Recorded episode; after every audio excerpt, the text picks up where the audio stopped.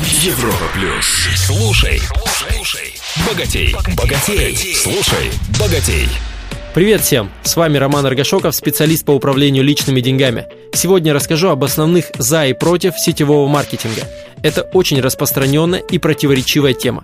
Много эмоций, позитивных или негативных, и мало сути. Хотелось бы рассмотреть именно то, что внутри. Какие возможности открывает сетевой бизнес? Вам не нужно разрешение работодателя на трудоустройство. Просто делайте вступительный взнос, и вы в деле. Во многих компаниях выстроены мощные системы обучения бизнесу, а также организуются яркие промо-мероприятия, на которые нужно приглашать потенциальных клиентов. А дальше большая часть работы по вовлечению в бизнес будет сделана за вас. Общая атмосфера праздника, признание успехов делают свое дело. Часто именно признания не хватает людям в традиционном бизнесе, а в сетевом этого добра очень много. Свободный график работы тоже можно ни с кем не согласовывать. При построении мощной команды вы получаете финансовый результат и от их работы. На мой взгляд, это основные возможности. Но есть и ограничения. Сетевой бизнес считается сильно непрестижным.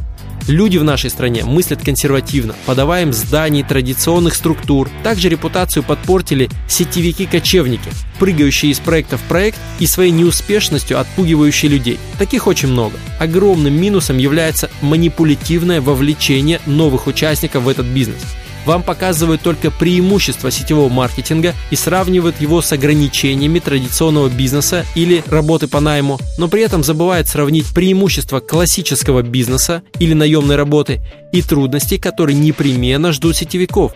В результате люди приходят неподготовленные, с неправильными ожиданиями, разочаровываются и уходят неуспешные, хотя при правильной подготовке могли бы преуспеть. И последним вопросом оставляю продукт. Продукты некоторых сетевых компаний уже стали легендами, они во многом сами себя продают. Но в большинстве компаний один продукт ничем не отличается от другого. Все приписывают себе одни и те же чудодейственные свойства, которые проверить-то сложно.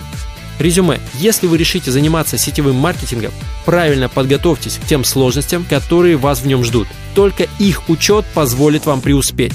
В следующем выпуске расскажу, как правильно инвестировать в свои знания. С вами был Роман Аргашоков. Желаю всем финансовой свободы.